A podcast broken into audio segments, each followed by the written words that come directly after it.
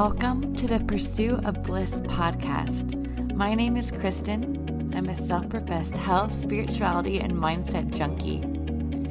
You know that blissful happiness you feel when you're just at peace with yourself, living fully in the present moment? That's the feeling I believe we are all in the pursuit of. And I want to help you get one step closer by up-leveling your health, mindset, and love for yourself. Because that lasting and blissful happiness can only be found and created within. So get ready for all things mindset, holistic health, and spirituality. I hope this serves you.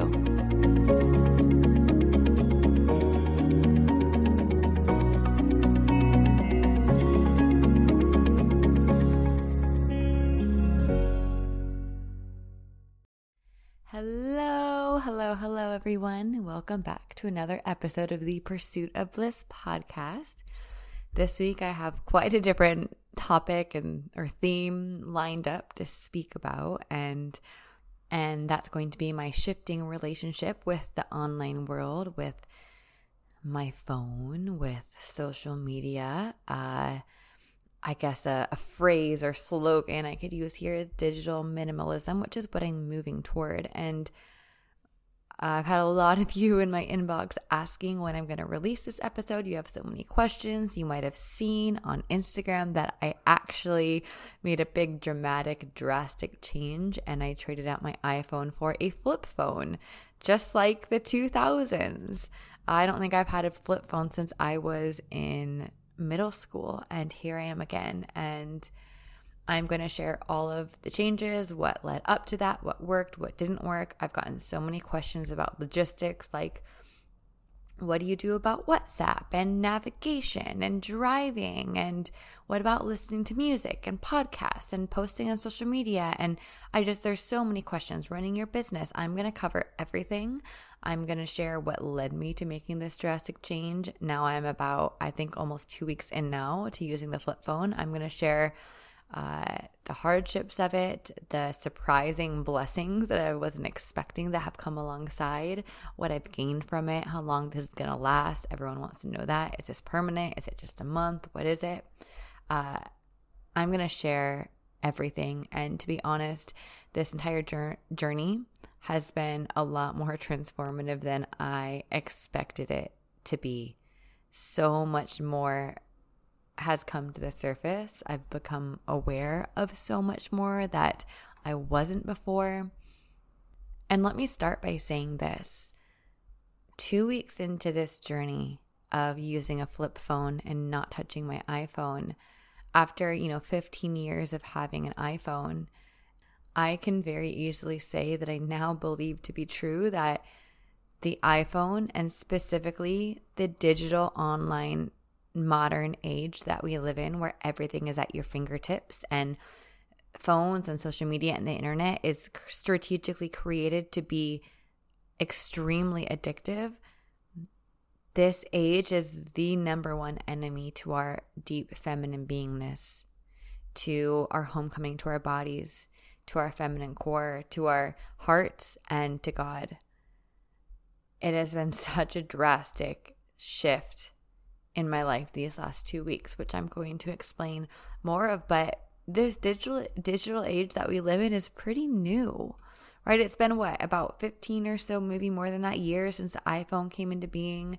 I don't even know what year the internet came out and computers and all of that, but in my lifetime at least, for hundreds of years, humans lived without all of this. So we weren't created or designed to live in this kind of fast-paced environment, to live with all of this, everything at our fingertips, and all the dopamine hits we get from social media and notifications and our phone. And we weren't designed and created to live like this, and we have not yet adapted to live like this, right? We're very adaptable beings as human beings. We adapt very quickly, but this is so new. It's very, very, very destructive. And it's very clear to me now how much my phone use was pulling me out of my being, out of my heart, shutting down my heart, pulling me away from my body, making me feel disassociated, pulling me into states of lack, disconnecting me from my relationship with God. because who needs God when we've got a mini God in our pockets, right? A phone that can literally do everything, answer everything, solve every problem, every question, every dilemma, comfort us when we're tired or sad or bored or lonely. When we're turning to our phone first, no wonder we live in a society that is so disconnected from ourselves, is more anxious and depressed really than ever. And on top of that, for the first time in history, the belief in God is at an all-time low. And I'm not surprised that that drop in belief has lined up with the rise in technology and social media and in iPhone use. Or I should say smartphone use. Let's not limit this to iPhones. Now, one more preface before I start sharing everything. The point of this episode is not to get you to throw your smartphone in the garbage or to get a flip phone like me. If that is for you and you feel called to that, amazing. And I'll share everything I think you need to know in order to make a smooth transition. However, my goal here is not to get you to do that.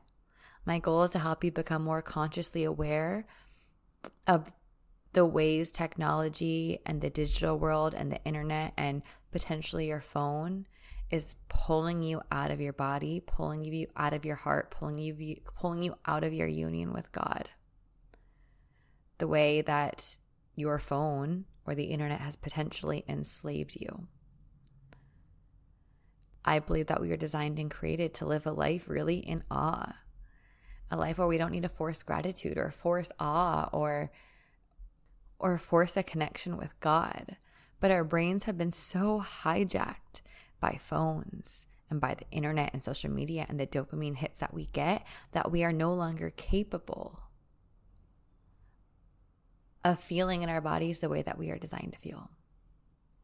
So let me backtrack a little bit and start with, you know, how I kind of got to where I am and deciding to switch to a flip phone. So over the past year, I've over and over felt God calling me to create distance between myself and my phone. And I've tried absolutely everything. I've listened to audiobooks on the topic, read books on the topic. A few of them I've I've read multiple times through to try to inspire or motivate myself to make change. And they have inspired me or motivated me. And I made a lot of changes. I tried making my screen black and white because I read that, you know, if it was, if your phone's not in color, you're less attracted to it. I tried deleting social media during the week. I tried leaving my phone in the other room when I slept. I tried turning off all notifications. Everything eventually failed. When I had my notifications off, I found myself checking my apps even more, worried that I was missing out on someone messaging me. When I left my phone in the other room to sleep, it worked. And then after a while, I would, you know, simply quote unquote forget to do it. Right? Like my willpower would only last so long. When I turned my phone to black and white, it would work. And then I would get really frustrated when a friend would send me a beautiful photo or ask for an opinion on something, and I would turn it back on and conveniently forget to turn it back off. When I deleted my social media apps, I would simply find myself re-downloading them, or it would work for a few days or for a week, and then my self-control would dwindle again and I would re-download them. And these are just a few of the fixes I tried. I tried so many fixes and they all would work for a time period, and I would get really excited and feel really good and refreshed and renewed, and I would feel so good about myself, and I would feel this sense of freedom of not being attached to my phone, and then my self-will would ultimately fail again. And I know that some of these fixes work for some people because I have friends who've done some of these things more permanently, and, and it works for them. And that's great. It didn't work for me. You know, it would I would go on a walk and put my phone on airplane mode, and then I'd pick it up to change the music, and suddenly there I am on my phone. Or I would, you know, permanently delete all my social media for a time period, and instead of re-downloading it, I would just find myself Googling random stupid questions and like lost on Reddit or in just Instagram articles, or Googling celebrities I don't care about, anything to have a distraction on my phone. Or I'd find myself swiping through photos, right? Like when I was, I remember being on an airplane and I had no internet, and I chose not to buy the Wi-Fi because I was like, I'm just going to unplug and use this, you know, however many hours away from the internet. And then I found myself scrolling through my forty thousand photos because yes, I have forty thousand. I know it's a lot. Scrolling through my photos, looking at memories. And it just, it got to a point where I just felt so burnt out and frustrated and exhausted. And my phone was getting in the way of me reaching my goals. It was getting away in between my relationship with God. It was getting in the way of my relationship with myself. It was taking up so much of my time. There were so many things I felt I just didn't have any time for in my life. Like, why couldn't I finish a book? And why couldn't I make time for all the puzzles and fun activities I told myself I was going to do? And why couldn't I make time to even finish all the ideas I had for work? Why didn't I feel creative anymore? It was like my phone was sapping it all out of me. The time, the creativity, the energy. I was just feeling exhausted. And I, I started to think like, you know, okay, phones are actually addicting, right? They have similar... give us a similar response in our brain that a, a, addictive drug would. And so when you think about someone who's truly addicted to a drug, they don't try to get over that addiction while walking around all day with that drug in their pocket and just using their willpower to not reach into their pocket and use it.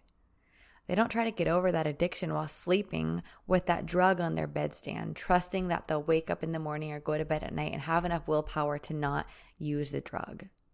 And yet we expect ourselves to fix our relationship with our phones, our addiction to our phones. For many of us, maybe not all of you, I'm not speaking to everyone here, but many of us are addicted. I definitely was.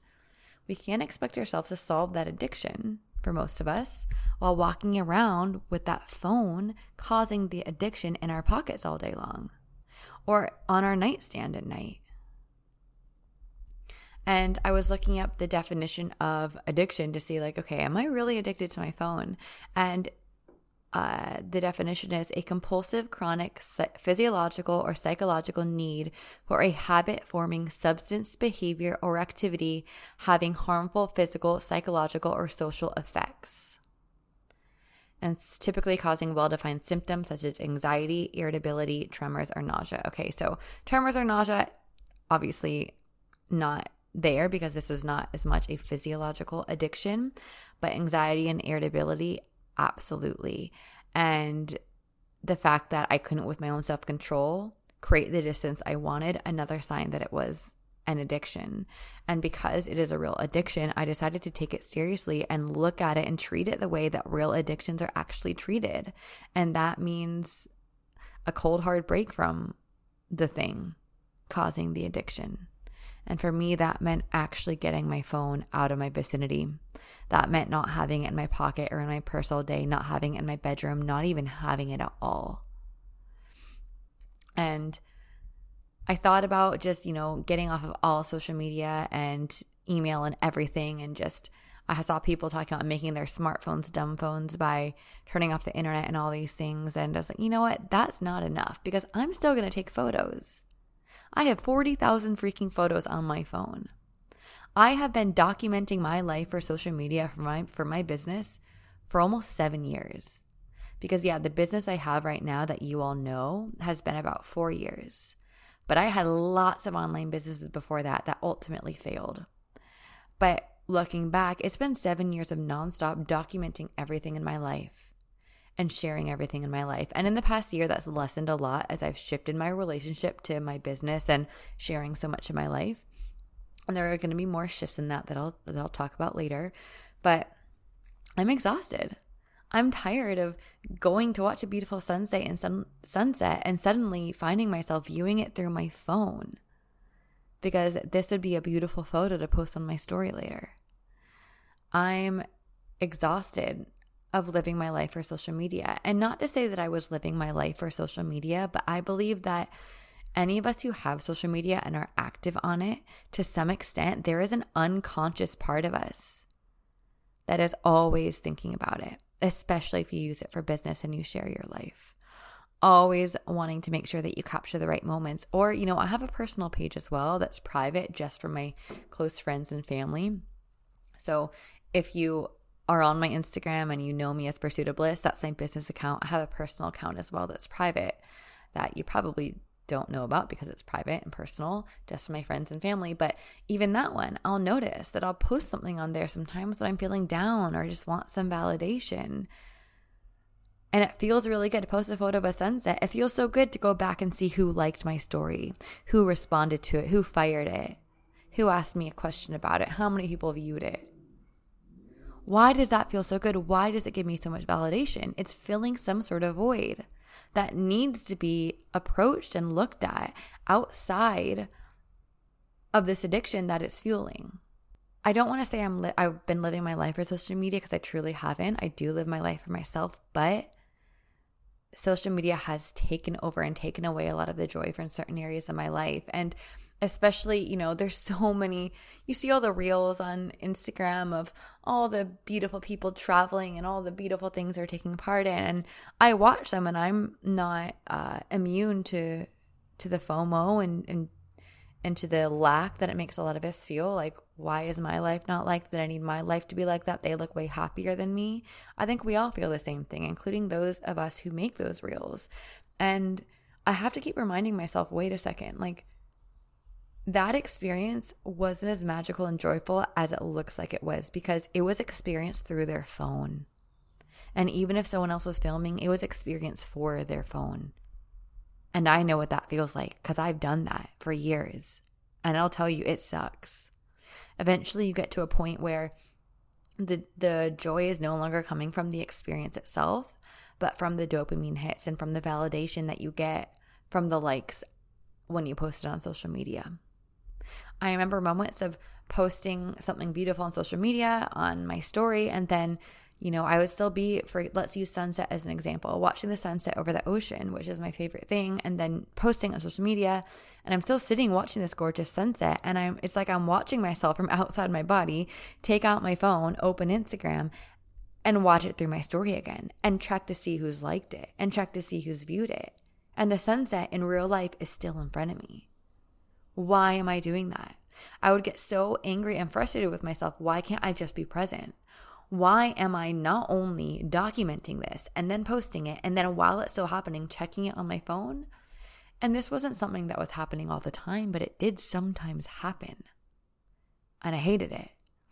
Or even moments where I'd be out with friends or something, and I'm feeling uncomfortable. I'm waiting for someone and I'm alone. And instead of using that moment to be with myself, I was pulling out my phone. And it's like it was against my own will. I didn't want to be on my phone watching a sunset. I didn't want to be on my phone all the time when I'm out in public waiting for someone or feeling uncomfortable. I didn't want to be using my phone as a crutch or experiencing life through my phone, and yet I was doing it. That was like a, that was a huge red flag for me, where I was like, this isn't working for me. Something drastic has got to change. And it's like, no wonder so many people feel so unhappy in their lives and feel so lacking, and they they they feel as though what they have isn't enough. I truly believe that it is impossible to, in an embodied way, truly feel grateful and believe that what you have is enough when you're constantly being bombarded with examples of how your life could be better, even though it's not real. And even if you're conscious of it, which I have been, and it was still affecting me. And I know right now that exactly where I am in my life, this is what I want. I know that I don't want to be out traveling the world right now constantly, or I've done all of those things, and I know that it didn't make me feel better. But social media makes you believe that it does. And I believe it steals our joy. I mean, I don't just believe that, I know that. And I believe it's been proven in studies as well. What you have will never be enough when there is someone else in your face online who seems to have more.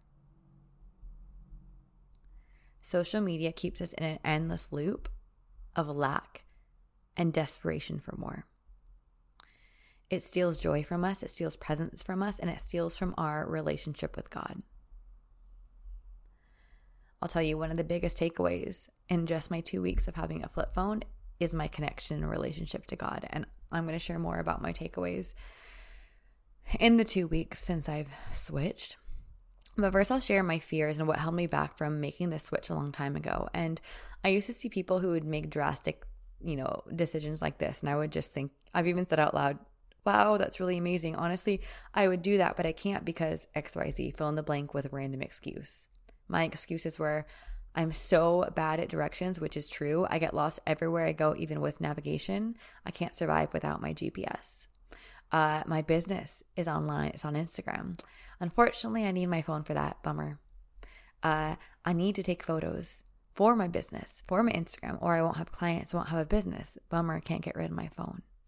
Uh, I listen to podcasts and music all the time. I work out to music, listen to podcasts on walks. It really adds a lot to my life. I just can't give that up. It adds too much to my life. Uh, I would miss out on so much. I have so many people who reach out to me on, you know, WhatsApp and Messenger. I have a bunch of different apps like GroupMe and Telegram and Boxer where I have different communities and I stay in touch with people. And, you know, I would miss out on a lot of social events and, and relationships and people who really support me. Uh, yeah, can't do that. Sorry. Gotta keep my phone. Unfortunately, other people can get rid of it, but these scenarios are super unique to me. And I personally, I, I need my phone. It adds to my life. But the reality was, I don't need it. I don't need any of those things. Humans have lived for hundreds of years without those things. Our parents' generation, our parents' parents' generation lived most of their lives without those things, and they got along just fine. So why did I believe that I could not survive without them, that I couldn't live a thriving life without them, that they were adding so much to my life that it wouldn't even be worth it to break this addiction that was just killing me if I had to give up those things? That was how deep the grip was on me. And what I realize now is that, you know, all of those fears are somewhat real and valid. And I'll talk about how I've moved through them. But at the same time, if someone said to me, Kristen, I'm going to make you an offer. I'm going to give you a sense of peace you haven't experienced before, a sense of presence you haven't experienced before, a deeper relationship and connection to God where you're going to be able to build this sense of unshakable faith that's going to bring you the relief you're looking for. And I'm going to relieve eighty-five percent of your anxiety and stress. But in order to have those things, you're going to need to trade these things. You're going to miss out on some communication here and there. You might miss a social gathering a month or so. Uh, you might get lost a couple more times, but you're actually going to get better at navigation along the way. You're going to actually get better at your in-person relationships, even though you might miss out on some communication. You're actually going to gain more from your in-person experiences, even though you might miss out on a few. You're going to have to give up listening to music and podcasts all the time, but that blank space you create is going to serve you in ways that you don't realize now. And when you do listen to them, it's going to mean a lot more. It's going to feel a lot better. What would you do? Would you be willing to give those things up? Because when I thought about it that way, and to be honest, I didn't even know all the things I would gain. All I knew was that I had to try. Because what I was doing wasn't working, and it got to the point where I was like, I will try anything. I can't continue on with this addiction. I have brain fog. My creativity is gone. I feel stressed. I feel lacking. I feel not enough. All of the things. And I remember God just kind of smacked me in the face. Kristen, get rid of your phone. I'll take care of the rest. Don't worry about your business. Don't worry about your friends. Don't worry about your life. I'll take care of the rest. So what has actually happened with all of those fears? So my fear of being unreachable, uh, it's not completely untrue because, well, first of all, on the flip phone that I got, I do have WhatsApp and I do have regular text messaging. So having WhatsApp was a really important non-negotiable for me because I communicate with the majority of my friends on WhatsApp. Uh So I really wanted to have that. And the flip phone I found actually has WhatsApp. It's the only app I have on it. And text messaging, there aren't really anything. There's nothing else on it. I think I can check weather. So I'm not unreachable, but the reality is it doesn't work perfectly. Sometimes group messages don't always come through to me. I find a lot of iPhone users struggle to send me a message because it tries to send it as an iMessage. And I've tried to turn my iMessage off and it's glitching. I, I'm having issues with that. So a lot of people, I need to text them first. And once I've sent them a text, then they can text me from that point forward. It's no big deal. Some people with iPhones have no problem. So sometimes I'm like, huh, are people trying to reach out to me and they just can't get through? what's going on? Like, I just don't know. I could be completely out of touch. But then I remind myself, the people who really want to reach me are going to reach me. They're not going to be deterred because one iMessage doesn't go through. They're going to call me. They're going to D M me on Instagram. They're going to reach out to a friend of mine who can tell them how to reach me. People who are determined to reach me are not going to just not reach me. And so the reality is, yeah, I might be missing out on some messages, but the other reality is that's okay. I've actually found so much peace in being more unreachable. I haven't even tried to find my to solve this iMessage problem, which I know is solvable. Uh, you know, turning off my iMessage so that uh, other people don't have any issue reaching me, so their phone isn't trying to send an iMessage into, you know, nowhere and being confused. So instead of trying to solve that glitch that's going on, I've just been enjoying the space of being a little bit more unreachable and realizing that I don't need to be a moment away from every single person I've ever known. You know, when I switched my SIM card over, my contacts didn't transfer. So I've just been adding in new contacts one by one. And it feels like such a relief because my other phone's got to have thousands of contacts. It's like every single person I've ever known since I got a cell phone, my first flip phone when I was like, I don't know, fourteen maybe? thirteen, twelve, thirteen? I think thirteen. I don't know. That's a lot of years. That's like, you know, fifteen plus years. I can't do the quick math right now, but that that's a lot of freaking years to collect contacts. I don't need to have the contact of people I knew in middle school and boys I kissed in college and f- ex-friends and every, you know, beauty salon I've ever been to, every ex I've ever had. I just, it, it feels freeing to let go of all of that. And obviously my photos didn't transfer, but they are on my iCloud, right? So it's not like they're gone forever, but I can't just flip through them. And my phone's not reminding me of memories all the time. And that was actually another unexpected freedom I didn't realize, was that not having photos, not having my phone showing me, you know, a slideshow of memories from the past every day was so freeing. I didn't realize how much looking at all the slideshows from my past every day was attaching me to my past. You know, it's so easy to look at photos of our past and remember all of the good things about those time periods, but not the bad things. And comparing the good things about those time periods to the bad things in our life now. And it's like looking at our old photos of the past can also bring us into a state of lack. And it can be beautiful to reminisce on photos, but I also don't think that we were created and designed to see images of our past realities every single day or all the time. I think it pulls us out of the present. And I'm not saying no photos ever. Like, I love photos in my home and pictures of my friends and family, and that's great. It's something completely different to be bombarded every single day with a series of photos. Different photos every day of different times in your life and different people. Because it's funny, every time I see photos from a certain time period, I find a way to convince myself that that time period was better than now. Or that that's what I need to go back to, that, or that place was awesome, or, you know, that thing I was doing, that that was it, that was better. When in reality, no, when I really think about it, every single time period of my life has had its challenges. None of them were perfect. So I don't need my phone to be showing me the highlight reel of my past, just like I don't need to see the highlight reel of every other person's life on Instagram. I just don't think we were designed or created to function in that way, to receive all of that influx of images and information related to our past every single day. I believe we're meant to be lived free of the past, of the good and the bad in the past. Both, not just the bad. I think if we're if we're if we want to live a life that's really grounded in the present, we have to free ourselves from the past. And that was hugely, hugely helpful for me in a way that I didn't quite expect.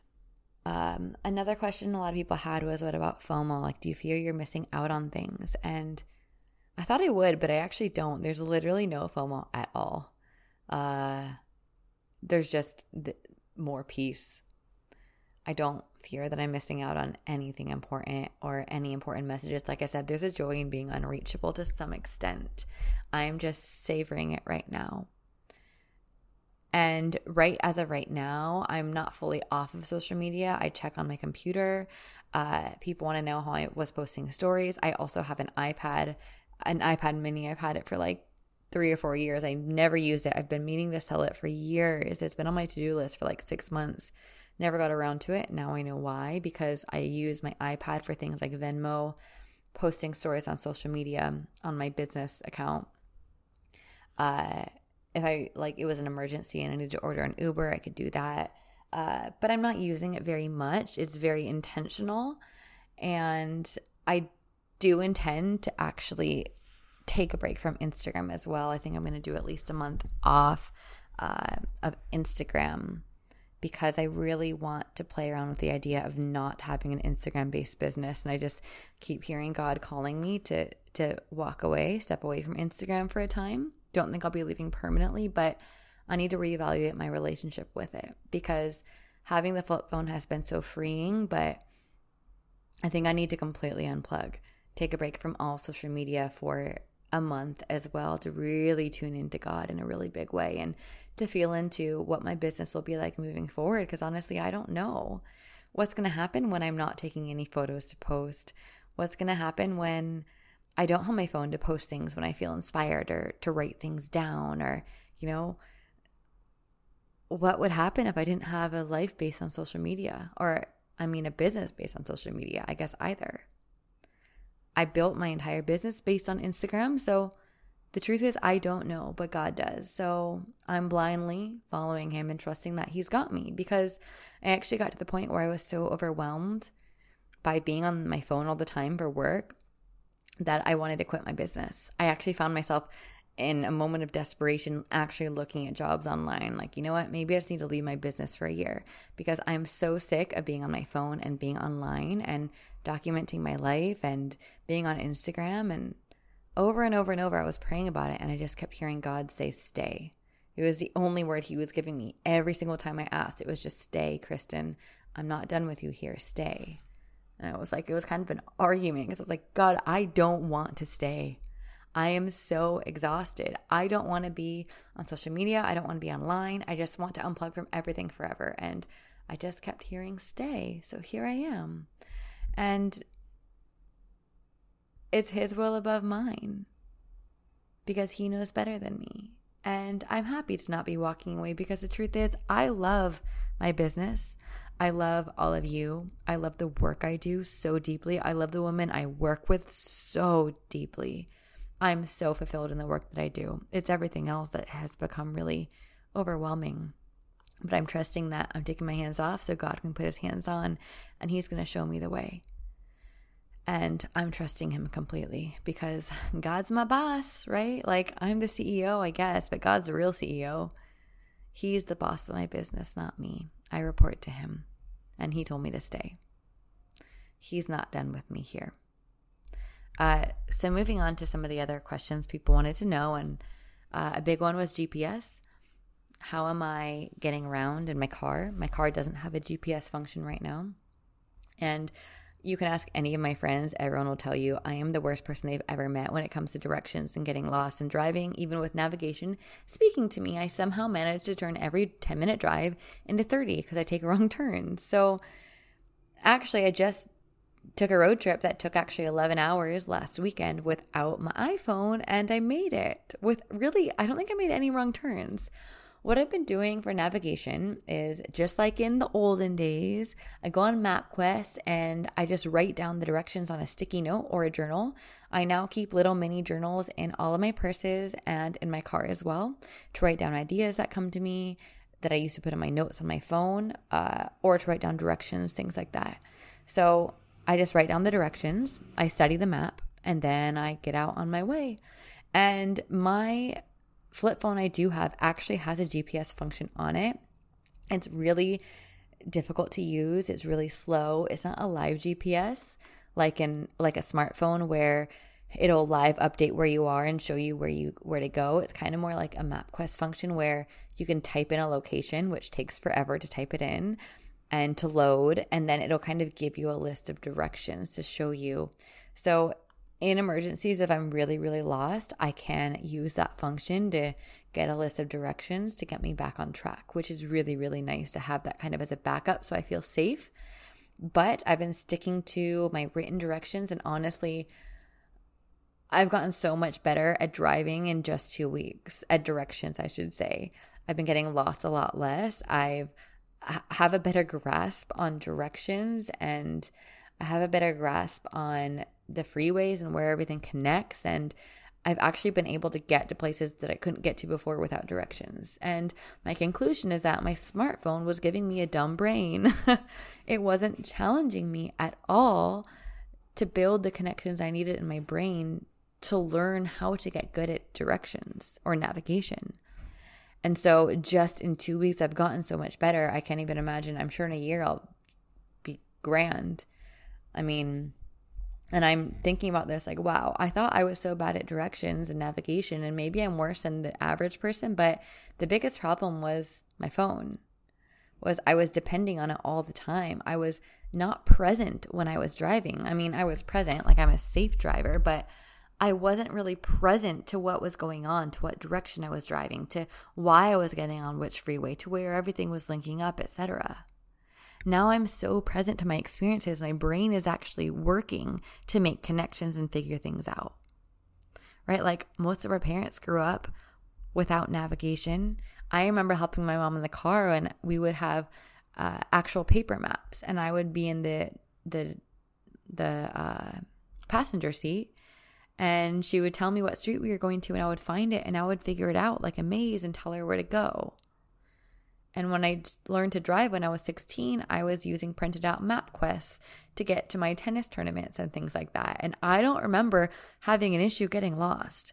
I didn't become bad at driving in my memory until my adult years when I bought my first car, I think a few years ago. I, I think I bought my first car at twenty-five, about five years ago. So if this is happening with driving, I was wondering how many other areas of life am I not realizing it that my smartphone is giving me a dumb brain? It can't just be navigation. Like what other issues does my phone quote unquote solve? But in reality, it's taking away my personal ability to solve this issue on my own. It's creating a codependence on this thing that I don't want to be dependent on. Uh, the other big question has been music and podcasts. It was a fear of mine. It was a question everyone asked me. How do you listen to music? Or I listen to podcasts all the time and audiobooks. What are you doing? So when I visited home a couple weeks ago, I actually brought back a, an iPod, this ancient artifact from the dinosaur ages, it feels like, uh, from the two thousands. I think it's my sister's from high school. It's like a hot pink iPod. And I actually plugged it into my computer and found out that it was incompatible with iTunes in my computer now, so I couldn't upload any new music to it. So when I went to the gym, I was listening to like Avril Lavigne and uh, all of those two thousands hits that my, my little sister used to listen to when she was in high school. And like, gosh, I don't even know what year she was in high school, maybe two thousand twelve or something. Uh, and, you know, Kelly Clarkson, Since You've Been Gone, and like all these these songs. And that was fun. And then it died, and I realized I don't have a charger for it.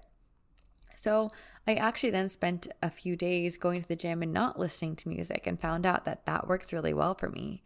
And I don't actually need it. I thought I was dependent on it for motivation, but turns out it was actually just a distraction, constantly picking new playlists and changing the music. And especially when I had my iPhone, every time I went to change the music, I would check something on my phone in between working out.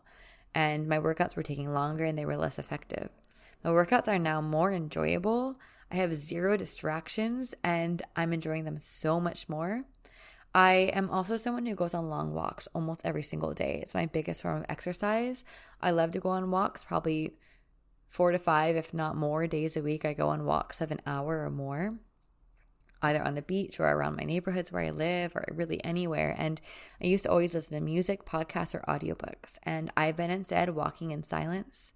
I bring my flip phone with me just in case anyone calls me or something, or in for time, but I don't even bring the ancient iPod. I don't have any other way to listen to music. And honestly, it's been amazing. It feels so good. I am not bored.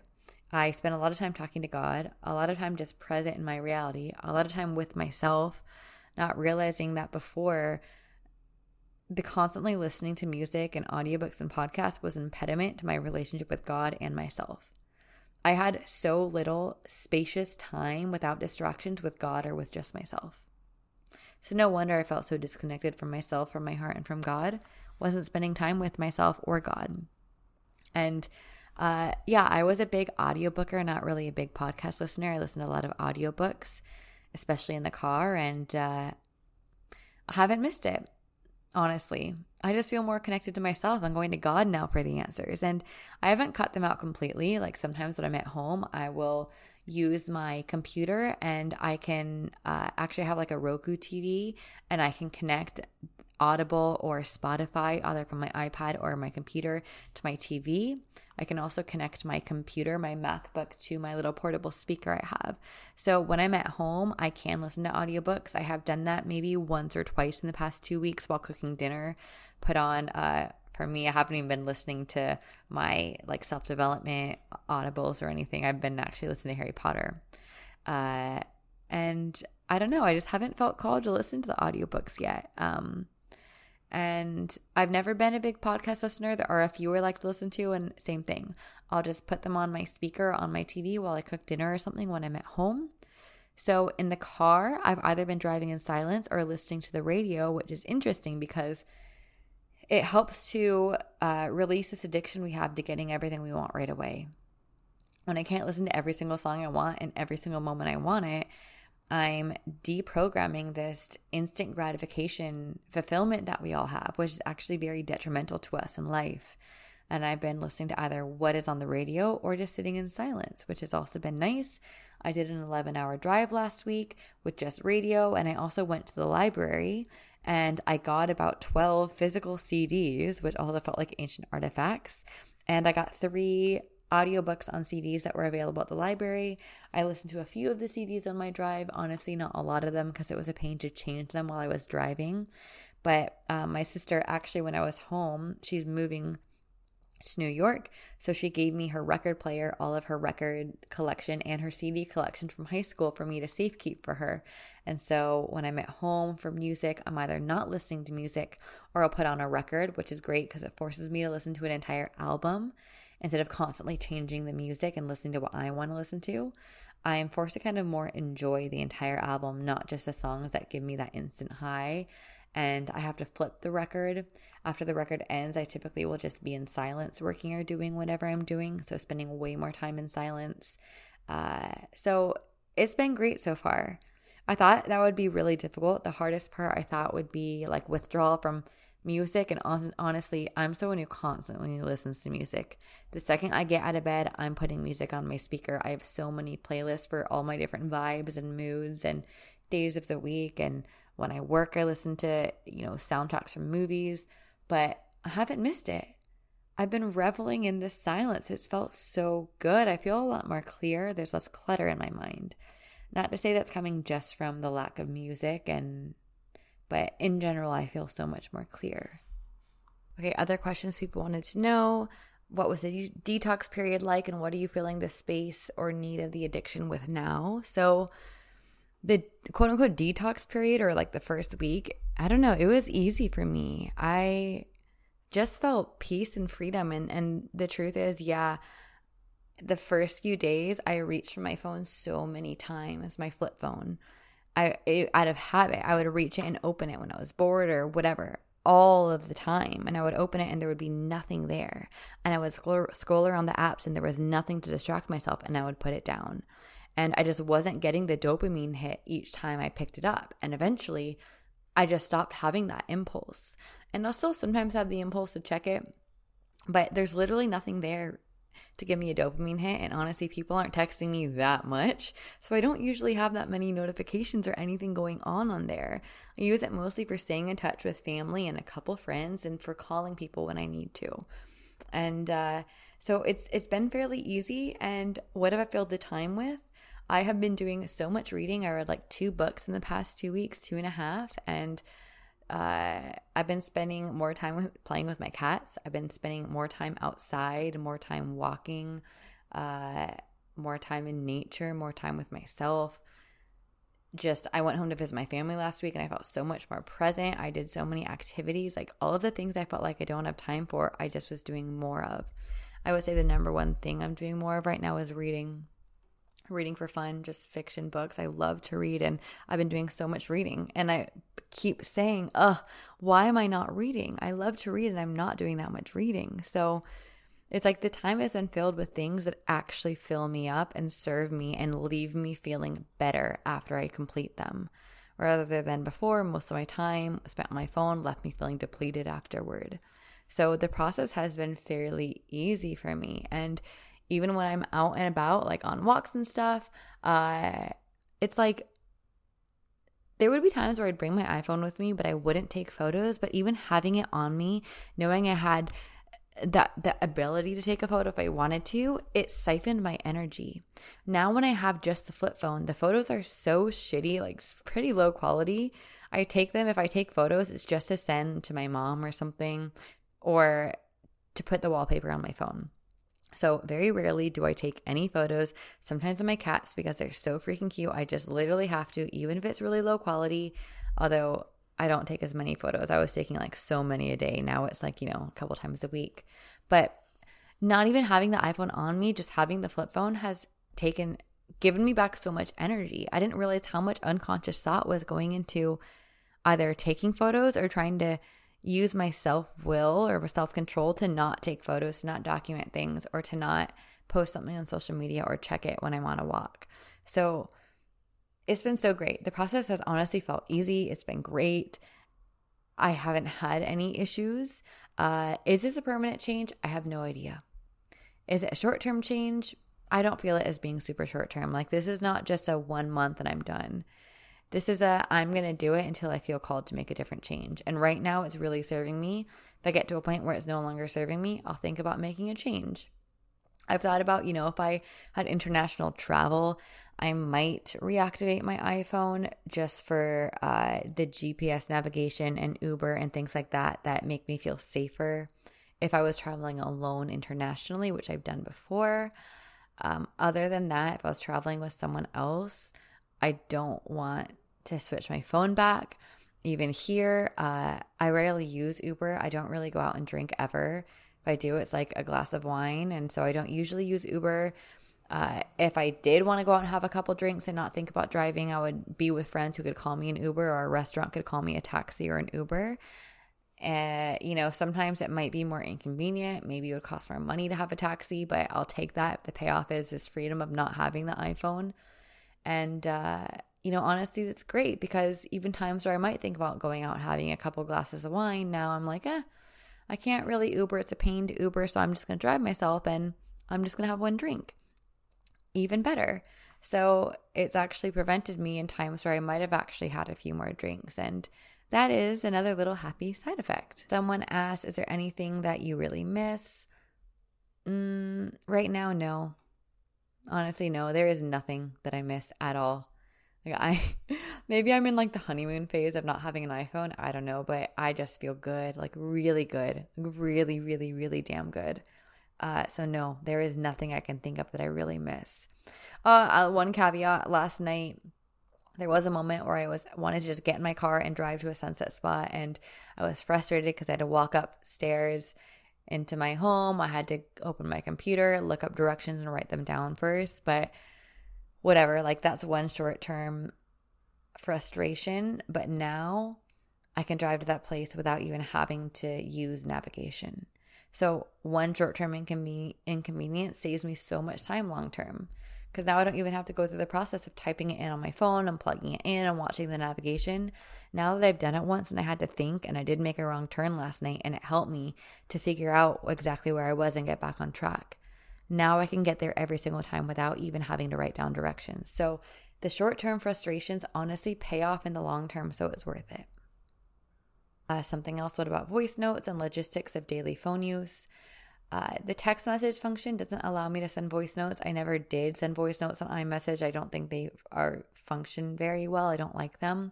On WhatsApp, I always voice note, and my my flip phone actually has a voice note uh, function. So that's great. I send voice notes on WhatsApp still, and it saves me from having to text, you know, and press the physical buttons. Someone else asked, God made me aware that my phone isn't idle. Does this have any influence on you switching it up? Um, yes and no. It wasn't a conscious reason I chose. It's not, I didn't say, oh, my phone's on idle, I need to give it up because it's bad. I did notice my phone was getting in the way of my relationship with God. I wasn't okay with that. After giving it up, I now realize what an idol it was. Like, oh my gosh, I can't even believe it. I spent way more time on my phone than I did God. I went to my phone first when I needed comfort, when I had questions, for everything, when I was lonely. It gives us a facade of filling all of that, all of those voids, right? Like lonely, just go on Instagram and connect with people. Have a question, just Google it and find the answer, right? But they don't actually bring us the peace that we're meant to be seeking in God. So yes, after the fact, like in hindsight, yes, my phone was definitely an idol. Was that a reason I gave it up? Not consciously. Uh, how do you manage with image and video content? Someone asked. I'm not really. I'm really loving that I'm not documenting everything. I do still have an iPad, so if I wanted to film something or if I needed to take a photo, I could lug my iPod out into the world with me or just film at home. So the best part about this is that it's still possible. It's just way more inconvenient. I haven't taken my iPod with me to film anything or like to take photos. I kind of just want to run my business right now off of, e- off of email and podcasting and see how that goes and see where God leads me, and then we'll we'll see. Uh, now, I do want to say that it's not the perfect end-all be-all fix. Do I sometimes find myself scrolling when I check Instagram on my, on my computer or iPad? Yes, absolutely. The thing about it is that I'm not scrolling for a long period of time. I'm not getting lost in it because it's inconvenient to do it on this like huge thing. The phone was much easier. My iPod is only taken out intentionally when I'm, you know, need it for something like Venmo or for work. Same with my computer. So it's not on me all the time. I'm not laying down to relax on my couch and then pulling my phone out of my pocket. So it's happening way less. It's way more inconvenient. So when I am scrolling or looking at stories, it's like I'll look at two or three and then I'm logging off, or scroll two or three and logging off. So it's not solving that problem completely, but I'm never checking it when I'm out and about. It's not even, I'm not thinking about it. It's not siphoning my energy anymore because it's not even on me. It's not even an option. And I am going to continue to set even stricter boundaries with social media on my other devices, I think, in the next couple of weeks. Um, but right now I'm just focusing on the flip phone and the changes I've already made. So now let's talk about all of the beautiful things I have experienced, expected and unexpected, as a result of this change. So I have way more trust in the unknown. It's crazy. Like in my life right now, I've been thrown into a huge space of trusting God. Getting a flip phone, kind of, I'm going to take myself off of Instagram for a month or so probably. Uh, my relationship with Instagram is going to change moving forward if I do return full time to it for my business, which I'm not sure I will or not. Uh, there's a big blank space. The way that I built my business, I'm just pulling that rug out from underneath myself right now. I don't know how it's going to run or what's going to happen moving forward. I have no idea, and I've already thrown my business for a loop. Now I'm talking about God all the time. So many people have already left. I don't know what's going to happen. I'm in a huge space of unknown with my business and in a few other areas of life. And the solutions haven't appeared, and yet all of the anxiety, not all, I'd say ninety percent, has disappeared. It's like I suddenly feel safe in the unknown. And I believe it's because, number one, I'm no longer reaching to my phone to numb when I'm feeling anxious, so I'm now feeling it and understanding it. I'm no longer turning to my phone for answers. I'm turning to God. And how can I expect to feel safe and led and held by God if I'm not building a relationship with Him more often than not? My strongest relationship was always with my phone, not with God. Uh, and on top of that, in physical experiences of the unknown, I'm not able to escape them or find the solution with my phone. And I'm going to give you an example of what I mean. So, for example, when I was on my road trip, which took me about eleven hours, it was only supposed to take eight hours. I kept hitting traffic. There were quite a few times I hit traffic. And normally I have my iPhone. I can look at it. You know, you can zoom out. You have a smartphone. You know this. You zoom out to the map. You can see how long the red goes for, how long the orange goes for, how long the traffic is going to be, how bad it is. It even tells you how many minutes you're going to be in traffic. It tells you if there's faster ways to get around the traffic, to just avoid it. Your iPhone has all of the answers and all of the solutions. So it was really interesting to sit in the traffic and not know and not have a way to know. I didn't have a quick fix. I couldn't find a quick way around the traffic because I didn't know where I was. I was kind of in the middle of nowhere because I was in the middle of a eight, what became an eleven hour road trip. it's not like I was in my local area where I know the area. I couldn't just go around it. I had no idea what was causing it. I couldn't look it up or figure it out. Uh, I couldn't see if there was red or orange or how, like that just wasn't available to me. It was interesting. So my only option was to sit and to wait, to wait it out and to trust that I would make it through it. And I had to sit in the unknown of not knowing how long it would last, not knowing what was causing it, not knowing how many minutes, not none of it. And to be honest, in the beginning, it was so hard. I was like so anxious and like, oh my gosh, what's happening? Should I just call my mom and have her Google it for me? And I was like, no, I'm not going to do that. I'm going to practice sitting in the unknown. And it strengthened my muscle or my capability of sitting in the unknown, because that is a muscle. You have to build your practice of getting comfortable with the uncomfortable, with uncertainty. And it might seem like a small, silly example, but truly having these experiences, and it's happened in many, many ways. That's one example I'm giving you. There have been so many experiences where normally I'd reach for my phone to find the answer, and I don't have that capability. So instead, I've just been sitting in the uncertainty and dealing with it. Like, what a phenomenon in this day and age to not reach for the answer right away, whether it's in traffic or, you know, even just out and about, and I suddenly have a question about something. Normally I would just Google it, or I see something and I want to buy it and I can't open Amazon on my phone. Or I'm wondering if that one person emailed me back about that one thing, but I got to sit in the uncertainty. I can't check because I don't have the capability. Or I suddenly wonder how that one friend is doing with that one thing. But then I remember what a pain it is to send text messages, messages on my phone, and I decide to wait until I have a chance to call them and I can be really present with them to check in, and I sit in the uncertainty. There are so many moments of this, and I realize now that my phone has numbed me to my ability to be in uncertainty and not need the answer right away. I'm so used to instant gratification. And that road trip was such a, a, a good practice for me of, yeah, that turned into hours. It was like there were thirty, so many thirty-minute patches of traffic. It turned into adding three extra hours to my drive, and I didn't have all the answers. I didn't know how long it was going to be, and that was okay. And I survived it, and I made it through. And I'm not saying that that experience on its own has suddenly made me feel safe in all the uncertainty of life, but there is something about about it and about me constantly showing up to the uncertainty in life that's helped me with the bigger things, right? Like practicing it in the small ways that's helped me in the big ways. When you surrender in the small ways, it gets easier to surrender in the big ways.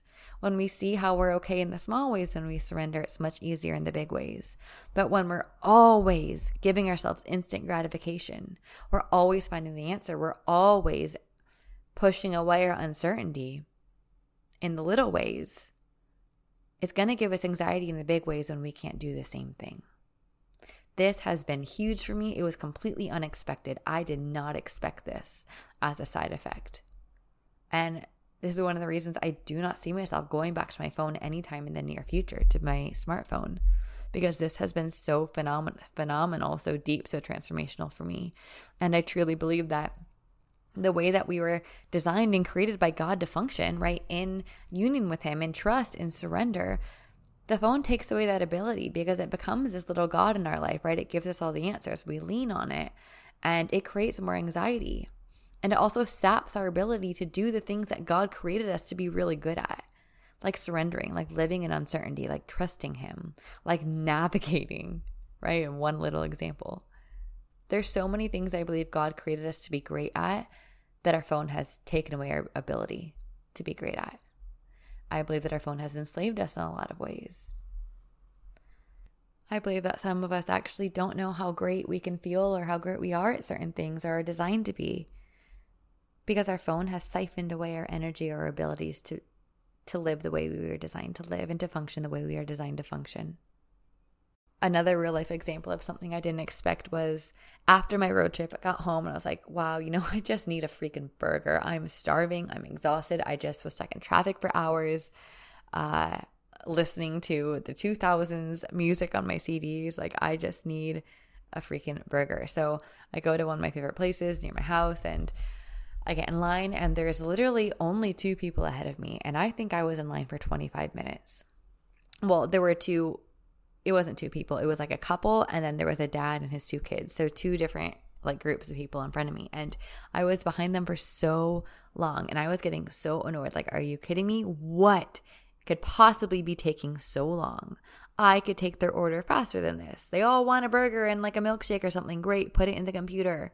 Let's move on. What I was, I was so annoyed. I was starving. I was exhausted. I was. My body was just felt so tight from sitting in the car for eleven hours. I was just over it, and and. I was hangry, to be honest. I was super annoyed. So I reached to take out my phone to go on Instagram and distract myself, and remembered, oh wait, it's not there. And I was like, great. Now I get to stand in this really long line and I have nothing to distract me from my hunger and my annoyance. And so I sat there, or I didn't sit there. I stood there in line, and I started looking around because I had nothing to do, and I started to pay attention to what was going on, and I looked at the people in front of me, and I was like, oh, well, how nice that dad's taking like his sons out for this little date together to get burgers. I, you know, hope they're having a good time, and uh, I actually don't mind that much that they're in front of me. And then I look at the the person who's at the cash register, and it's a guy who's, I don't know, he looked like he was eighteen or nineteen, and he looked so nervous.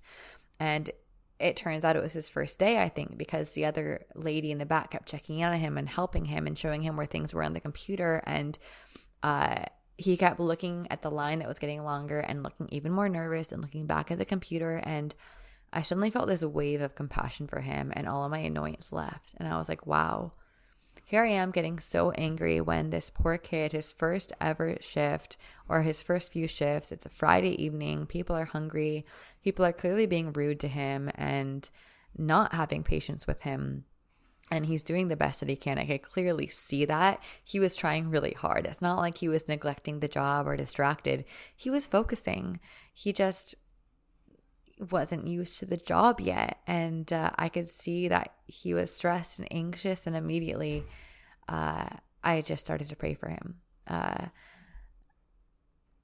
and I've never done that before. I've never stood in a line and, and prayed for someone that I was annoyed with, because I usually just take out my phone and I distract myself. And all of a sudden I was flooded with compassion and patience and empathy, and I didn't feel angry or frustrated or annoyed.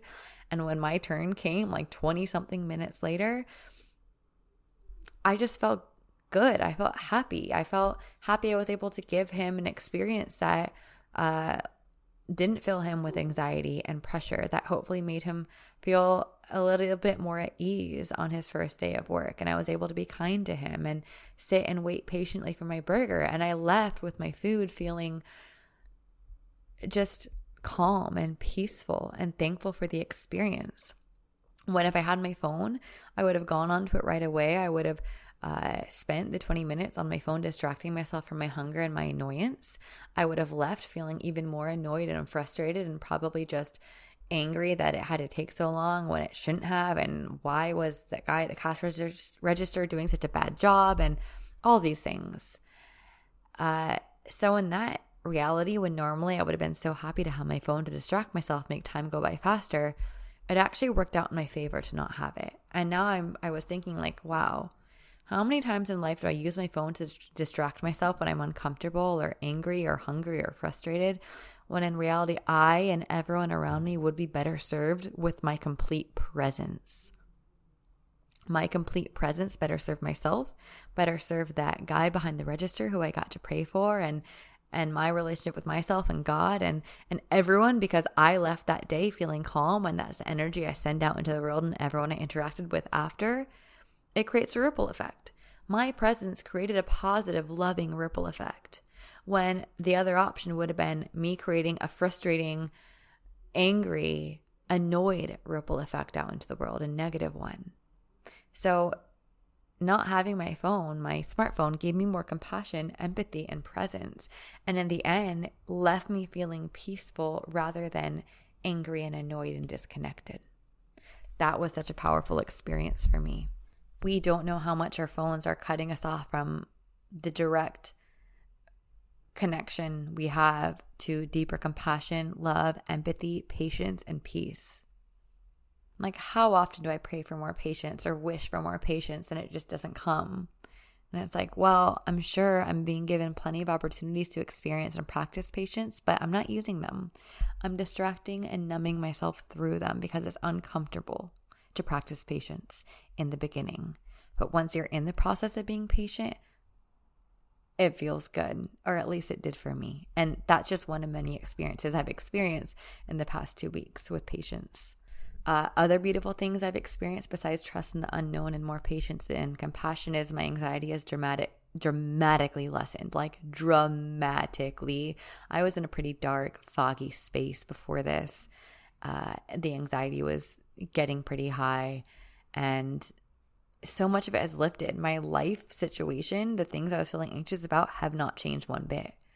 My anxiety about them has, because when we're tapped into God, when our hearts are filled with God and the Spirit of God, when we're no longer living in the fear in our minds, right? In the presence of God, fear and anxiety can't exist because He is love. The more filled up with God we are, the less anxiety and fear we experience, I believe. Especially this was my lived experience in the past two weeks. So when I was less distracted, I was more plugged in and tuned into God. It's like I took my plug out of my phone and I plugged it directly into God. And immediately a lot of my anxiety was just siphoned away. And I realized so much of it was coming from my distraction, from my time on social media, from my phone, from constantly feeling on, constantly feeling like I needed to respond to people, et cetera. Like, oh, we're not meant to be so plugged in and connected to so many people all the time. It's exhausting and draining. We're also not meant to be seeing the lives of others all the time. It's exhausting and draining. We're meant to be living life that's present. And something else I've experienced is awe. Like the feeling of awe and gratitude as well. And I mean naturally occurring awe and gratitude, because I'm really good at practicing gratitude and lifting, listing my blessings and going on walks and, you know, thanking God for all the things I see that are beautiful, and, you know, watching a sunset and feeling, wow, so beautiful, like that feeling of awe. But I believe that we were created to feel awe all the time in all of God's creations. And I've started to notice that going on walks without my phone, without a smartphone, without music, without podcasts, with nothing, like all the time, like this is happening all the time, or even just driving with nothing. I'm spending so much time in silence with nothing. I'm plugged into nothing that I'm starting to experience natural gratitude and awe for things around me that I don't typically notice, like flowers poking through a fence, or I don't know, the beauty of someone walking by me, or or the beauty of someone smiling at me on the sidewalk or across the street, because now I'm actually noticing people and making eye contact, because I'm not looking at my phone or just plugged into a podcast or something or an audiobook. And I'm naturally feeling more awe and just this awe-inspiring feeling, and I'm seeing the reflection of God in, in nature more, and even when I'm not in nature, just in all the things around me. And I'm not saying I feel this all the time.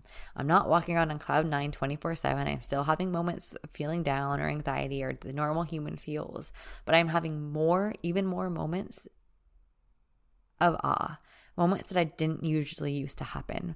Like typically I would have to consciously choose to notice the beauty around me and to feel awe. Now I'm not even consciously choosing it. It's just happening because of all the spaciousness I've created. So Uh, more awe, more faith, more patience, more gratitude, more productivity. I'm doing more of the things I claimed I didn't have time for. I already touched on that. Uh, definitely more prayer and time with God. Energy flooding back into my life. I feel so much better. Like a fog has lifted, like a heavy darkness has lifted. Just so much has changed for the better. I just feel lighter. I feel better. I feel more present. I feel more clear. I feel more free. I feel more at peace. And I just didn't realize before how much of my life and my energy my phone was sucking away from me. Yeah, I think it's one of those things that you don't know until you, you get rid of it and you experience it. And I feel so much more in tune with my body and my heart. And yeah, it just, you know, now maybe you understand a bit more why I said in the beginning that I think our, our smartphones and the digital age we live in is the number one energy to our feminine beingness. It pulls us out of our of the way that we're designed to operate and function, right? Like surrender and trust and faith and patience and compassion and love. My phone had been siphoning away my ability to naturally be in the embodiment of all of these virtues and values that I believe we're meant to naturally align with. And awe as well, when I was constantly, when I constantly had my phone on me.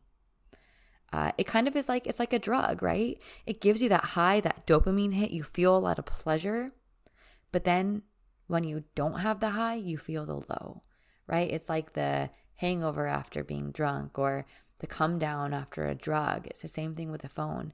There's a come down after the dopamine hits and the pleasure stimulation of being on our phones. And it leaves us feeling even more disconnected, even more lost, even more unhappy, unfulfilled, and unloved. I think it denies us the possibility of feeling the deep peace we're meant to feel when we are totally plugged into God. Uh, I think constant phone use shuts us down, right? We're less radiant and less open to life. Or speaking for myself, I was less radiant, less open to life. I'm not saying that this is like the end all be all solution and all my problems are fixed and I'm going to feel like peaceful and, you know, fluttery and beautiful and magical forever, and I'm just going to constantly trust God and never doubt again. Like, no, absolutely not. That is not what I'm saying. This is not an end all be all solution to everything, but it has helped me dramatically. I've never felt so much dramatic relief as I have in the past two weeks. So, uh, for people who are also asking for logistics, I have A T and T as my cell phone server. So I actually went on Amazon and just searched A T and T flip phone. And I actually called A T and T to confirm that this, I actually, I didn't call them. I chatted with them on their live chat, sent them the link to the Amazon phone and asked if it would function properly with my SIM. They said yes. I purchased it. I think it was sixty dollars. I took my SIM card from my iPhone and put it directly into my current phone. And that's all.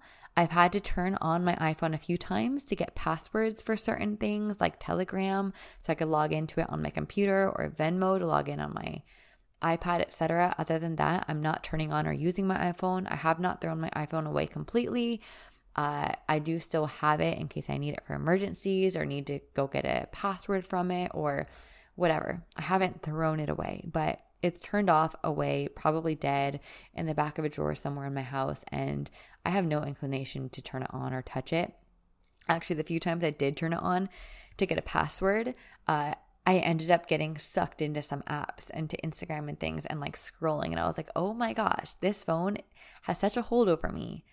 And now I'm like no longer turning it on to get passwords unless I really, really need to. I'm just resetting them because I'm like, it's not even worth it for me to turn that thing on. I want to be as far away from it as possible.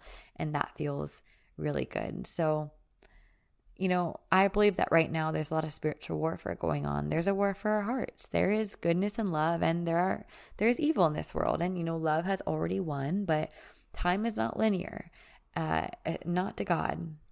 God exists outside of time. So love has already won. God has already won. But we as humans experience linear time. And right now in the linear time that we are in, the spiritual war is still going on. And there is a darkness in the world that wants to win our hearts. And for me, the phone was losing that battle for me.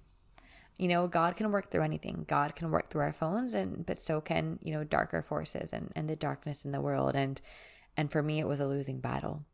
God can work through all things. And of course, he was still working through me with my phone. And there was so much goodness to having a smartphone. And there were a lot of ways that I did connect with God through my phone. But at the same time, the benefits were not outweighing the drawbacks. And I felt seriously called by God in a way I couldn't deny to get rid of my phone. I was enslaved to it. Uh, it was very clearly getting in the way of a deeper connection with God. So that was my calling. I'm not saying it has to be your calling, but I would encourage you to take a real good look at your relationship with your phone and really ask yourself, am I addicted? Is it, am I, am I a slave to my phone? Do I have the ability and the self-control to delete social media and not touch it for a month if I, if I chose to? Do I have the ability to start a task and complete it, a task that might take two hours without checking my phone? Do I have the ability to give myself permission to not respond to people right away, to not respond to all my messages to my D Ms? Do I have the capability to not upload photos to my stories when I feel the need for validation or connection? Those are questions that I began to ask myself. Do I have the ability to create white space in my life without filling it with music or audiobooks? For me, the answer to this question, these questions, after, you know, almost a year of trying all the quick fixes, the answer was no. So this was my solution. And I, I constantly am teaching in all my courses and programs and one-on-one clients. I always ask this question. What relationships are not bringing you closer to God? They either need to be reevaluated, uh, shifted, or let go of. And I tried to reevaluate and shift my relationship with my phone. It didn't work. So my third option was to let go of it. And uh, it served me in really, really, really wonderful ways. So with that said, uh, if you guys have any other questions about this journey, feel free to email me, as I will be taking a break from social media. Probably by the time this episode comes out live, I'll be on my break from Instagram and social media. So you can email me at Kristen Jenna, K R I S T E N J E N N A at pursuit of bliss dot com. Uh, if you want to work with me, the only way right now, as uh, Magnetic is not currently enrolling because we're still running the program right now, which is so amazing. I've got twenty-one beautiful women. Uh, so if you are interested in working with me, one-on-one is the only option for the time being. I do have one-on-one open if you feel called to working one-on-one with me. It's a deep somatic journey to coming home to your heart, to a feminine homecoming, Uh, to living the way that God op- designed you to operate, to live, to function. Most people don't know how good they're meant to feel in their bodies, in relationship with themselves, in their hearts, and with God, to begin to become magnetic and radiant to the things that are meant for you, to the blessings and miracles that are meant for you, to begin to expand your capacity to hold the blessings and miracles that are meant for you, because we have free will, right? If we don't have the capacity to hold what God wants to send us, it doesn't matter what shows up in our reality if we can't hold it. So there's a lot that we do in my one-on-one containers. They're really deep. We work deep within your body. They're embodied. We work within your subconscious. This is not surface level talk therapy, although I also do talk coaching when that is necessary and needed. So if you're interested, you can send me an email, or the link to apply is in the show notes. Uh, if you want to chat about it, send me an email and we can chat, uh, or we can hop on a call together if it feels aligned, to see if it's a right fit for us to work together. So uh, as always, if this episode resonates with you, I would love you to share it with any friends or family. And I also want to hear your thoughts and your takeaways. Feel free to email me and let me know what you thought, uh, what your takeaways were, any questions you have, et cetera. And it would mean the world to me if you would take a few moments out of your day and write me an honest review on iTunes. It really helps me. And I'm sending you all so much love, and I will hopefully be talking to you all next week with the next episode. Hope you have a beautiful day.